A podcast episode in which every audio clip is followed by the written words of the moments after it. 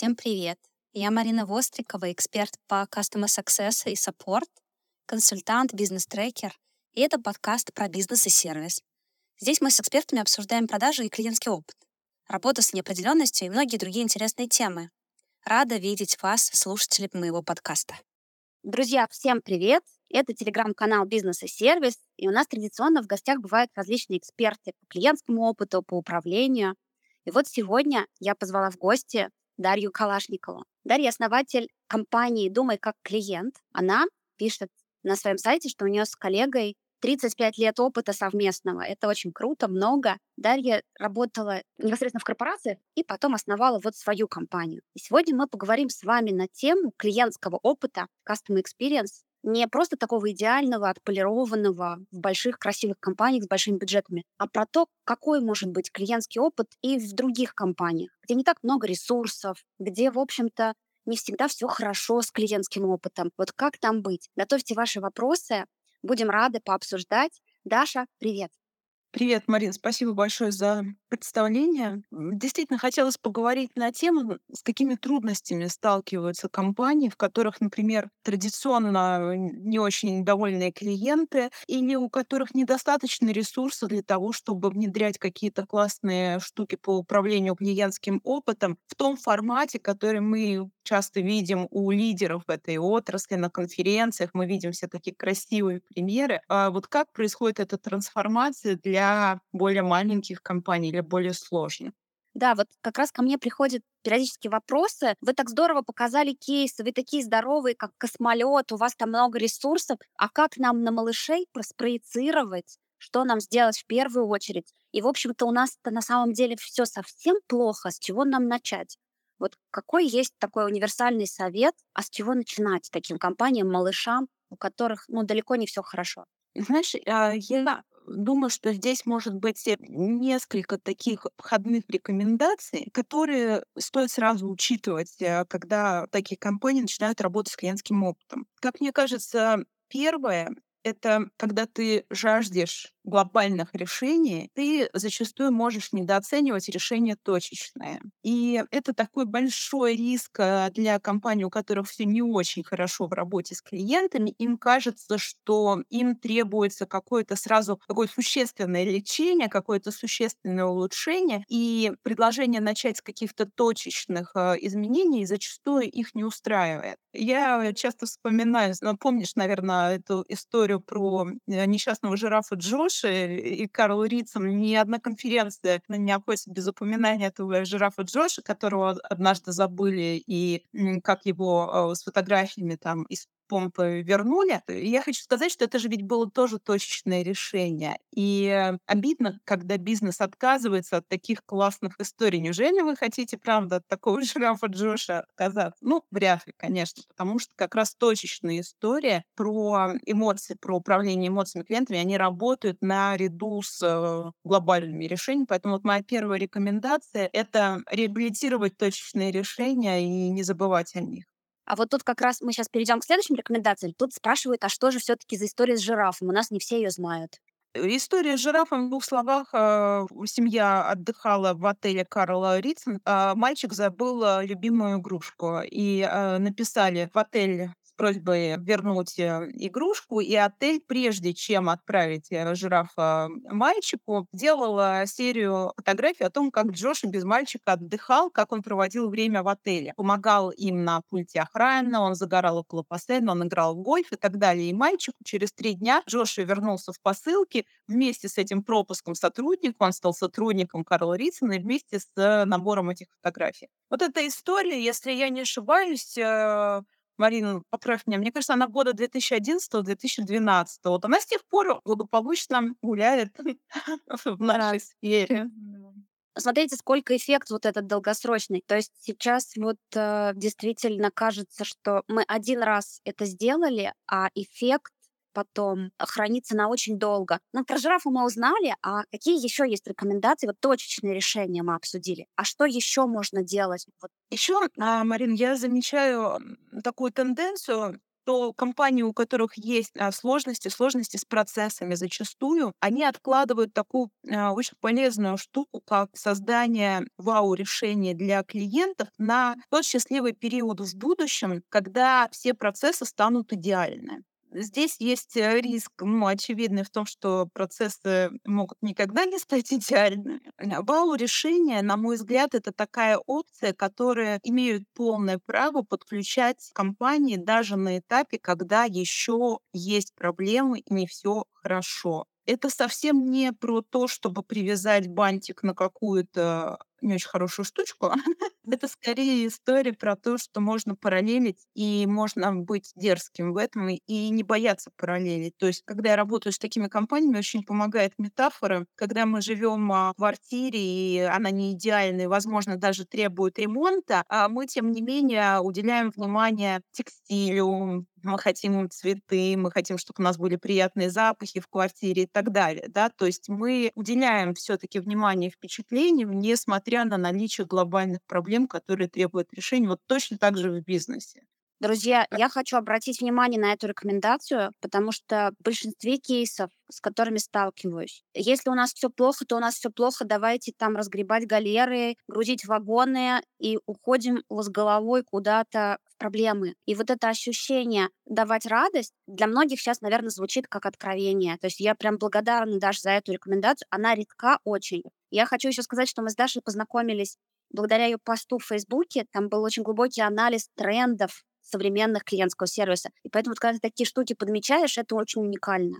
Спасибо, что это звучит на нашем канале, это очень ценно. Спасибо, Мария. Мне просто очень близка тема создания вау-впечатлений. Я думаю, что она сейчас у нас в России несколько недооценена. У меня есть версии, почему это происходит. Я думаю, что здесь во многом, конечно, специфика нашего менталитета, нашей культуры. Это неплохо, мы такие. А такие люди кокосы, да, знаешь, наверное, эту метафору. Про нас говорят, что мы очень вкусные внутри, но попробуй прорвись сквозь э, кокосовую оболочку, да, в отличие от э, людей западных, которые сравнивают больше с манго сочные, но не очень приятной косточкой внутри. Поэтому, наверное, да, специфика нас, кокосов, ну, не в нашей крови, вот э, заботиться о каких-то таких штучках, которые в клиентском опыте называются вау. А вот э. как раз вау, вот оно, когда звучит по-американски, многих может отпугивать mm-hmm. действительно неискренностью, навязчивостью и желанием вот все время восхищать, а мы же не можем все время восхищать. А что такое вау по-российски? Я очень сильно разделяю тему э, создания вау впечатлений на создание таких очень бюджетных маркетинговых акций, которые действительно заранее спланированные, дорогостоящие, когда компания вкладывается в то, чтобы глобально... Это скорее похоже на рекламную такую кампанию, вкладывается в создание впечатления клиента, какая-то раздача подарков, неожиданно кто-то куда-то исполняет ваши желания. Ну, мы все знаем такие примеры. Вторую категорию вау-впечатлений — это категория, которая зачастую не требует бюджет времени, она во многом охватывает сферу общения, когда мы играем на поле работы зачастую с ценностями клиентов, когда мы готовы удивлять клиентов каким-то особым общением, бизнес-комплиментами, вниманием, ценностью к той информации, которую мы слышим от клиента. Я все это отношу в категорию вау-впечатлений. В нашей стране это точно до сих пор продолжает удивлять клиентов. И как бы это не было странно с одной стороны и, может быть, даже грустно, со стороны бизнеса это отлично. Это говорит о том, что можно удивить малой кровью, малым бюджетом, и ну почему бы этим не пользоваться. То есть, когда я говорю про вот такие вау-решения, я больше вот именно про э, во многом коммуникационные истории, но у которых еще есть потенциал впечатлять клиентов, и по моим ощущениям он сохранится еще достаточно долго. Я верно слышу, что просто поздравить с днем рождения, вовремя вспомнить, это далеко не все применяют. Например, это будет для некоторых вау. В том числе поздравления, хотя это сейчас уже становится более привычной историей. Для многих вау — это внимание к своей персоне, если на уровне поздравления, но на уровне того, что компания запоминает информацию о клиенте. Делает она это с помощью CRM-системы, делает она из-за того, что у сотрудников сотрудников с памятью все в порядке, это уже второй вопрос. Но компания это делает. У нас был интересный кейс. К нам пришла компания, э, в том числе с задачей обновить э, кодекс взаимодействия с клиентами. Одно из первых было пункт в кодексе. Каждый сотрудник, работающий с клиентом, должен в совершенстве владеть э, десятипальцевым методом набора текста.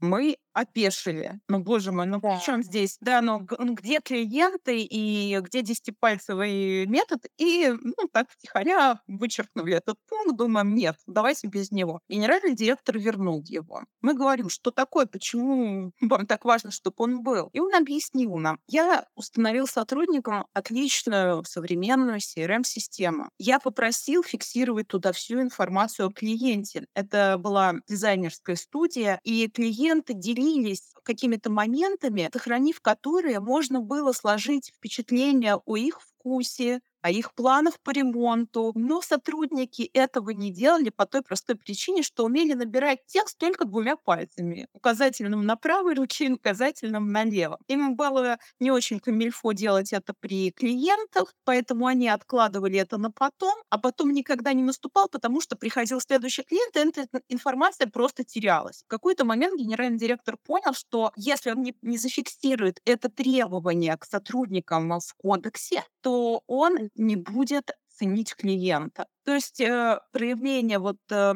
внимания клиента даже на таком уровне запоминания информации, это тоже обладает потенциалом вау у нас сейчас.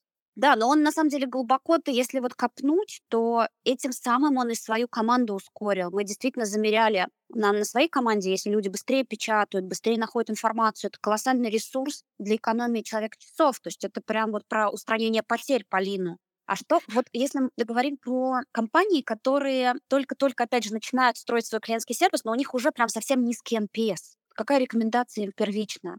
знаешь, я в таких компаниях всегда стараюсь все-таки развести историю метрик, историю замера NPS с историей уровня впечатления клиентов. Потому что зачастую компании, которые только начинают работать с клиентским опытом, они берут некое готовое лекало под названием NPS и иногда проблема кроется даже просто в методологии использования NPS, и люди загоняют себя в эту проблему, а на деле может все обстоять не так плохо, как показывают метрики, потому что ну, NPS э, страшно чувствительный показатель, который плохо работает на маленьких выборках, и компании, у которой то 60 активных клиентов, там ежемесячный NPS может быть банально нерелевантен, а клиенты могут устать от пушинга звонками. Если же говорить не про корректность метрик, а действительно про какие-то изменения, то э, для таких компаний, которые выходят в эту область с действительно неудовлетворенными клиентами, я бы для начала посоветовала не быть заложниками этих привычных клише, которые у них, безусловно, не от хорошей жизни, но есть. Это такие клише, как у нас сложные клиенты, у нас вечно недовольные клиенты. И мне кажется, что этим компаниям может быть очень полезно использовать такое проактивное формирование немножко другого образа клиента. То есть выйти из этого клише, из этой парадигмы сложного клиента, увидеть клиента не сложного, а клиента адекватного, но приходящего к тебе с задачами или с вопросами. Такой смене парадигмы, как я вижу, огромный потенциал а какими методами ты вот это делаешь? Я видела, что вы предлагаете, например, игропрактики как один из вариантов. А какой еще арсенал есть у этих компаний? Что можно делать?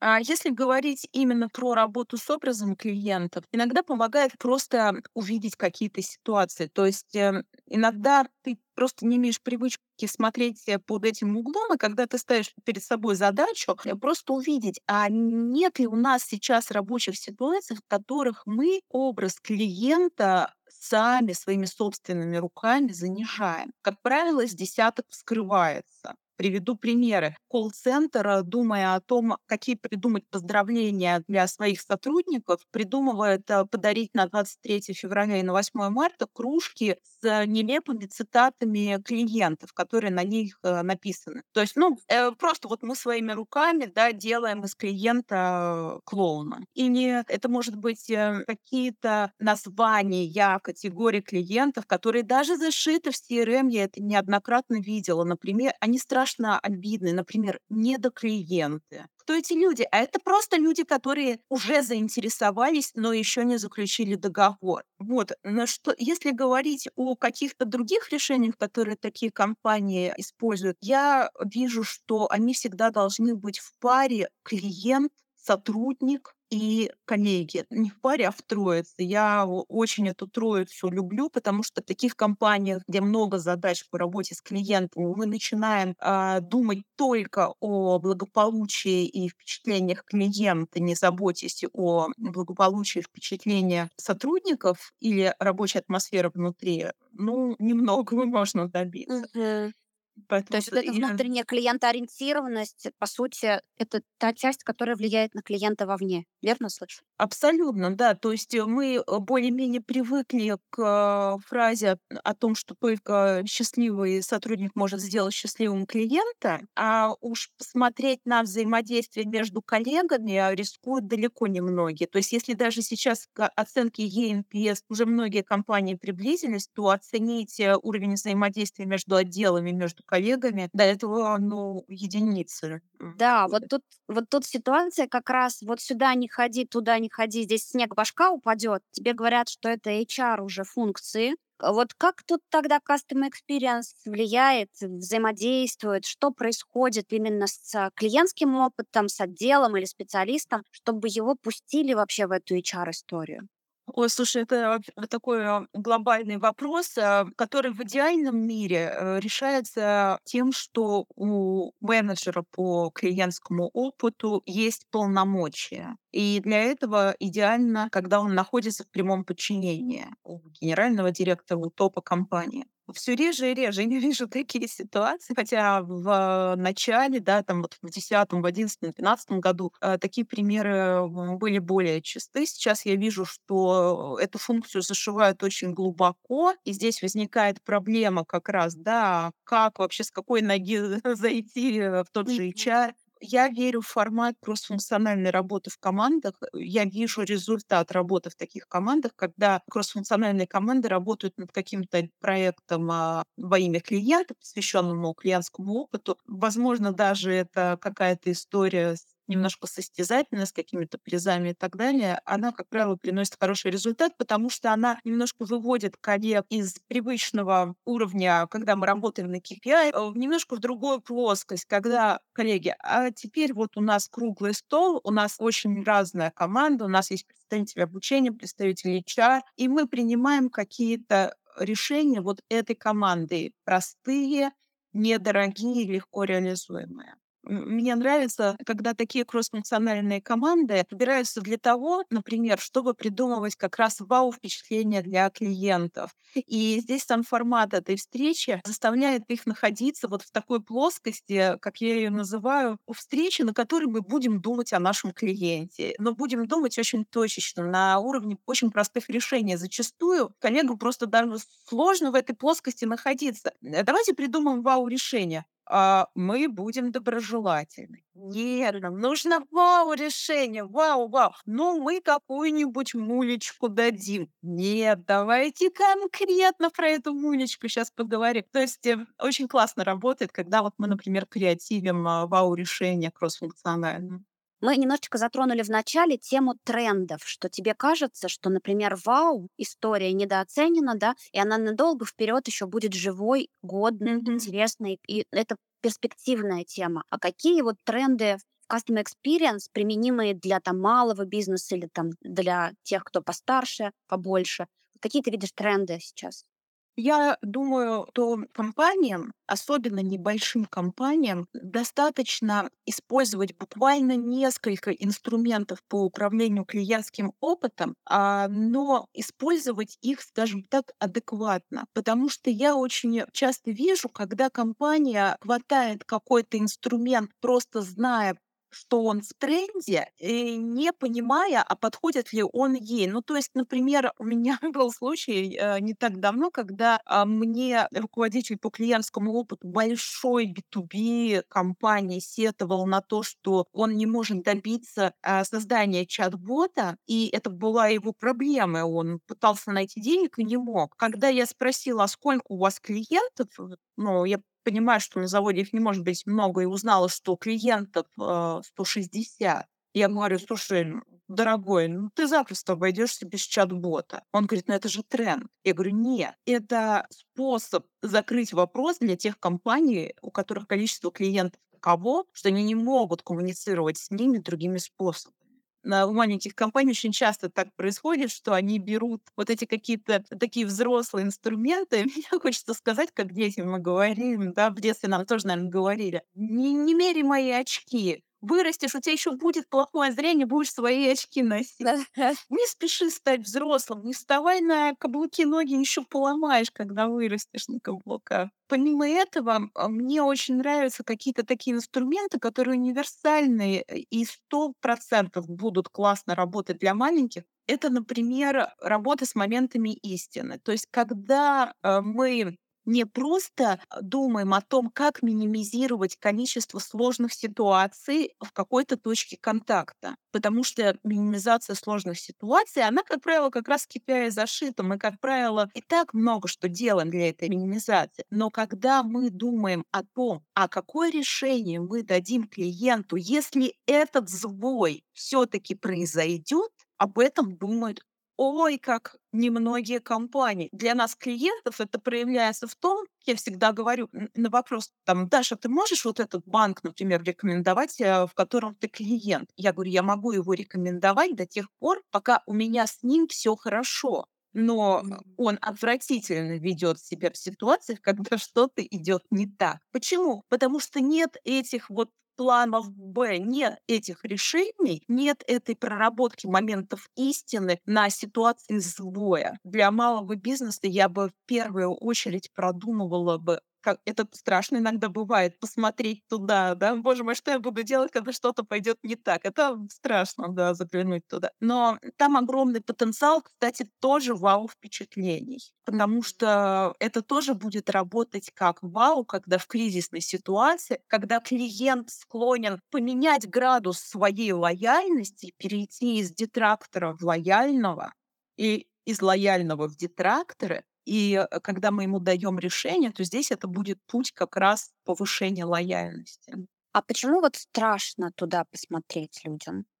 Понятно чисто просто психологически, а, зачем я буду думать о том, а, что что-то может пойти не так. Я лучше буду стараться не допустить этого. А если что-то пойдет не так, ну, тогда я уже буду по ситуации разбираться. В клиентском опыте так не работает. То есть по ситуации разбираться так не работает. То есть работает как раз вот эта параллель, когда мы параллельно тому, что мы пытаемся минимизировать количество этих ситуаций, смело заглядываем туда и придумываем решение. Кстати сказать, это страх очень сильно снимает.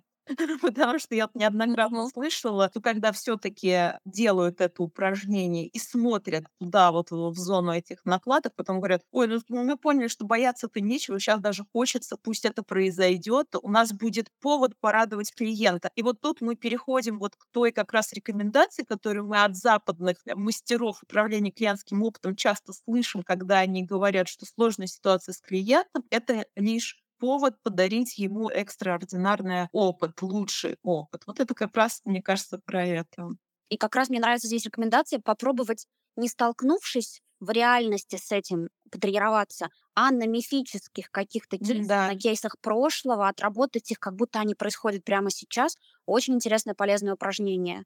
Да, хотела добавить, что вот это упражнение, когда мы смело смотрим в какие-то сложные ситуации, еще очень отлично работает, когда мы смело заглядываем а, в те сценарии а, взаимодействия с клиентами, которые нам кажутся сложными. Обычно в компаниях это называют сложными клиентами. К нам приходят какие-то техничные сложные клиенты, которые, например, всегда чем-то недовольны или еще что-то, или еще что-то, да. Вот выйти туда и поэкспериментировать, а что я буду делать, когда он придет туда, какие у меня вообще есть рычаги работы с этим клиентом и так далее. Вот эти упражнения тоже на такой безопасной территории очень помогают перестать бояться этих сложных клиентов и даже поменять а, свою точку зрения, начать относиться к ним не как к сложным клиентам, а как клиентам, с которыми тебе, возможно, пока сложно. Это, знаешь, такая игра слов, но в ней тоже очень много потенциала. Просто сложный клиент— это некая категория людей, а ты такой в белом пальто в стороне, а они такие сложные, да, иногда даже неадекватные. Когда ты говоришь, что нет, это не клиент сложный, а оставляешь зону ответственности на себе, и говоришь, это мне с ним сложно. Это начинается поиск уже решений. А что делать, чтобы стало проще? Мне сейчас напоминает эта аналогия. Вот мы говорили, что можно сразу и вау-эффект, и уборку делать, если что-то не так идет. И вот кажется, что в доме, когда уборка происходит, там заглянуть под холодильник, там убраться, вот где-то в закоулках посмотреть, а что там в морозилке намерзло. Вот такие истории больше всего не любят при общении с клиентским опытом, потому что это занудно, это тяжело, это неприятно, это требует усилий, работы. И кажется, что приятнее там на стол накрыть, вазочки поставить, и удивлять. Вот мне нравится подход, что ты предлагаешь и то, и то делать. Мне очень нравится вообще э, метафора дома, э, дома и бизнеса, потому что здесь еще очень близка к ней метафора хозяина да, гостеприимство. То есть мы встречаем людей как гостей в свой бизнес, мы их приглашаем. Они не просто так, да, как какая-то навязчивая субстанция, они те, благодаря кому мы, собственно, существуем. Мне кажется, продолжу тебя вот про сложные как раз такие истории, когда ты все таки выметаешь пыль из-под холодильника или разбираешь какие-то завалы. Но это же про то, что а, рано или поздно туда все таки придется залезть. Да. И лучше это сделать до того, как оттуда стали выбегать какие-нибудь, допустим, кто-нибудь. Кто-нибудь большой и страшный, да? Да, да. Мне кажется, вот клиентский сервис — это прям вот такая штука. Я ее слышу в двух аспектах, пока мы ждем вопросы, поделюсь. Мгм. Да, тренд, да, дань моде. Я сейчас вижу, несколько банков подряд открывают Customer Experience and Research направление, анонсируют это с помпой, что у нас тоже есть. То есть все побежали в эту тему. И в то же время вот таких глубоких подходов с анализом, зачем мы это делаем, какую ценность мы дадим дополнительно. Такой осознанности я сейчас вижу не так много. Поэтому, когда мы особенно говорим о, ну, о том, что это, это доступно для каждой компании на самом деле, и руками ее сотрудников, то есть не обязательно там бизнес-образование суперское получать. Абсолютно, да. Мне кажется, что здесь очень сильно помогает заряженность топов компании, руководителей. То есть, когда они верят в это направление, когда они готовы меняться в этом направлении, то по большому счету иногда достаточно их заряженности. У меня действительно были такие примеры в опыте, когда буквально какие-то минимальные доработки просто по структурированию этих вопросов на фоне заряженности топов были достаточно. Вот ты говоришь, отсутствие там не надо учиться пять лет за рубежом, а для меня это про гибкость темы и про возможность вести ее так и видеть ее так, как нужно конкретной компании. Вот эта э, гибкость, она же про живость, да, когда мы молодые, зеленые, мы гибкие, когда мы старые, мы костенеем. Поэтому ну, как раз воспринимать это не как недостаток, а как огромное преимущество. Да, я вот тут шучу опять всегда, что из-за того, что никто не знает, какие рамки, какие границы у этого, можно часть вопросов забирать, которые не решаются на себя, и они будут решаться, потому что так как никто не очертил эти границы пока, и нету стандартов в отрасли, вы можете браться там за задачи, которые давно хотелось бы решить. Я бы хотела, знаешь, еще спросить тебя тогда, пока вопросов нету, про кейсы было-стало. Вот что-то трансформировалось так, что компания тоже поменялась. Мне очень нравится на такой вопрос приводить такие же примеры про. А, а знаешь почему? Ну, ты, наверное, согласишься со мной, что замеряемый цифровой результат, его а, зачастую очень сложно приписать именно клиентскому опыту, потому что когда ты говоришь, смотрите, у нас э, за последний год там на два пункта вырос NPS, э, то обязательно найдутся те, кто скажет, что он вырос благодаря тому, что мы сделали новые продукты, запустили рекламную кампанию, снизили цены или поменяли э, состав сотрудников и э, зацепиться вот за свою зону и отвоевать ее и сказать нет, это благодаря работе с впечатлением клиента зачастую невозможно. Я верю в то, что можно присваивать себе результат и доказывать этот результат благодаря таким точечным изменениям. Мне кажется, что это справедливо. Знаешь, я помню кейс, когда еще корпоративной моей бытности он начался, когда мы очень долго согласовывали приоритетное обслуживание клиентов с детьми в отделениях банка. И на тот момент приоритизация была по степени, скажем так, богатства клиента. Чем он богаче, чем круче был у него пакет услуг, тем приоритетнее было его обслуживание. И мы убеждали коллег а, добавить э, в электронную очередь отдельную кнопку, на которую может нажать клиент, который пришел с ребенком. Она так называлась «Я с ребенком». И мы э, выслушивали массу возражений от э, руководителей VIP-клиентов, обслуживания VIP-клиентов. Тогда они говорили, нам это не простят, э, наши клиенты, наши обеспеченные клиенты, это не может никому понравиться. И все таки мы делали это решение. И, э, представляешь, спустя где-то три года совершенно случайно, я уже не работала в этом банке, просто на просторах интернета я увидела отзыв с упоминанием банка, где клиент, как раз держатель золотого пакета, писал, что, слушайте, я только сейчас разглядел, что у вас есть такая кнопка. О, вы крутые. То есть это даже была не благодарность от клиента, который пришел с ребенком, да, и оценила, а от, была обратная связь от тех, чьей обратной связи мы страшно боялись, потому что мы предрекали, что нам будет негативно. Вот так иногда это работает. Это очень крутой кейс. Спасибо. У нас тут есть вопрос. Ирина, вы в эфире. У меня следующий вопрос. С точки зрения клиенту, как вы считаете, и основываясь в том числе на своей практике, лучше, когда мы убираем множество контактов с одним клиентом и оставляем одно контактное лицо, мы говорим про а, B2B сектор, да, постоянное взаимодействие, или ничего страшного в том, что там с клиентом по разным вопросам работают разные люди, нет.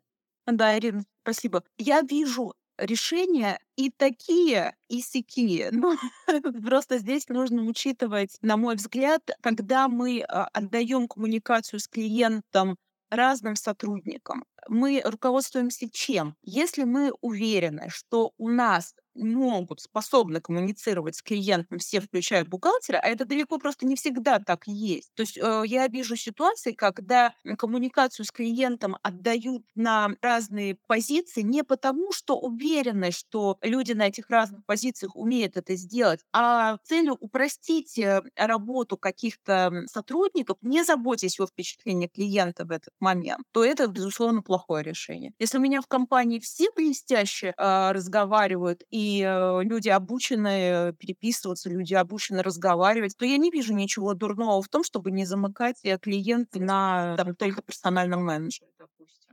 Зачастую у нас есть конкретный менеджер, с которым другая компания взаимодействует в сегменте B2B, именно потому, что он выполняет роль буфера. Компания к нему привыкла, и вы не сомневаетесь в том, что он это делает хорошо. Да, тогда пусть остается так. Но а, если есть задача это изменить, то должна быть, конечно, уверенность э, в том, что остальные это тоже делают так, как компания хочет, и так, как привык клиент.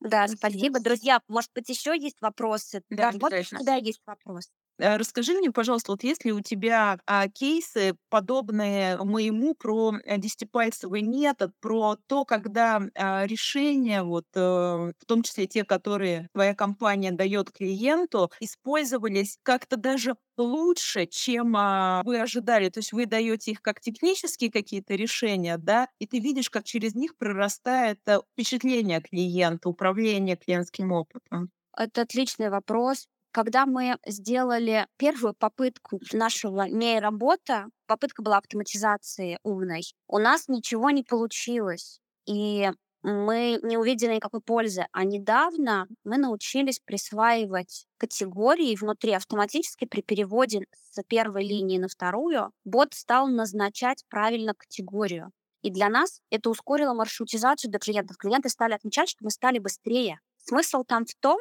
что бот научился делать это гораздо точнее, анализируя тексты, которые пишут клиенты, точнее, чем оператор. То есть первое время, пока он учился, операторы переназначали за него, там, поправляли бота. Потом мы увидели, что теперь бот научился точнее, и маршрутизация улучшилась. Это не вау, конечно, история, это больше про скорость прохождения потока. Но вот мы таких решений делаем очень много сейчас, которые в совокупности совершенно незаметны. Вот mm-hmm. если их выписать в большой-большой реестр, они клиентам поодиночке незаметны. Но по факту в итоге за пару последних лет уже мы, ну, я бы сказала, драматически изменили мнение в лучшую сторону. Мы, мы наверное, большие, поэтому сложно выделять прям эффекты. Но я сегодня после эфира задумалась, что я недооцениваю вау. Вот честно скажу тебе, признаюсь, и буду в эту сторону очень много думать. Э, знаешь, Марина, что касается ВАУ, мне очень нравится встраивать ее в привычную всем а, уже историю работы с NPS. Мне иногда удивительно, почему ВАУ недооценивают по той простой причине, что в огромном количестве ресурсов, которые я поднимаю зарубежных по управлению клиентским опытом, ответ на вопрос, как увеличить количество лояльных клиентов, которые ставят девятки десятки в опросе NPS, как перевести клиента из нейтральной категории 7-8 баллов в промоутер в 9-10 баллов, ответ зачастую один — давать клиенту вау. Да, и поэтому, то есть э, сама концепция, если мы сейчас в России так охотно принимаем NPS, то сама концепция диктует нам необходимость смотреть в сторону вау. Так что очень хорошо на это ложится. У нас тут еще вопрос есть от Анастасии. Спасибо. Как происходит забор информации от самих клиентов? Как вы понимаете, на что рассчитывает клиент, обращаясь конкретно в эту компанию, в которой вы внедряете клиентский сервис? а может быть, я не права в этом, но я это не делаю. Я не смотрю в сторону конкретных ожиданий клиентов. Для меня эта тема очень сильно непонятна. Я поэтому не люблю фразу, что нам надо превосходить ожидания клиента. А по той простой причине, что как только мы говорим, что нам нужно превосходить ожидания клиента, мы становимся вынуждены эти самые ожидания понять и замерить. А как это сделать, да, как это сделать э, корректно, мне не очень понятно. Ибо даже, например, если мы придем к клиенту и будем спрашивать его, дорогой, скажи, а чем нам тебя удивить? то клиент нам скажет, слушайте, ну, ничем, пожалуйста, меня не надо удивлять. Вот вы просто делаете нормально.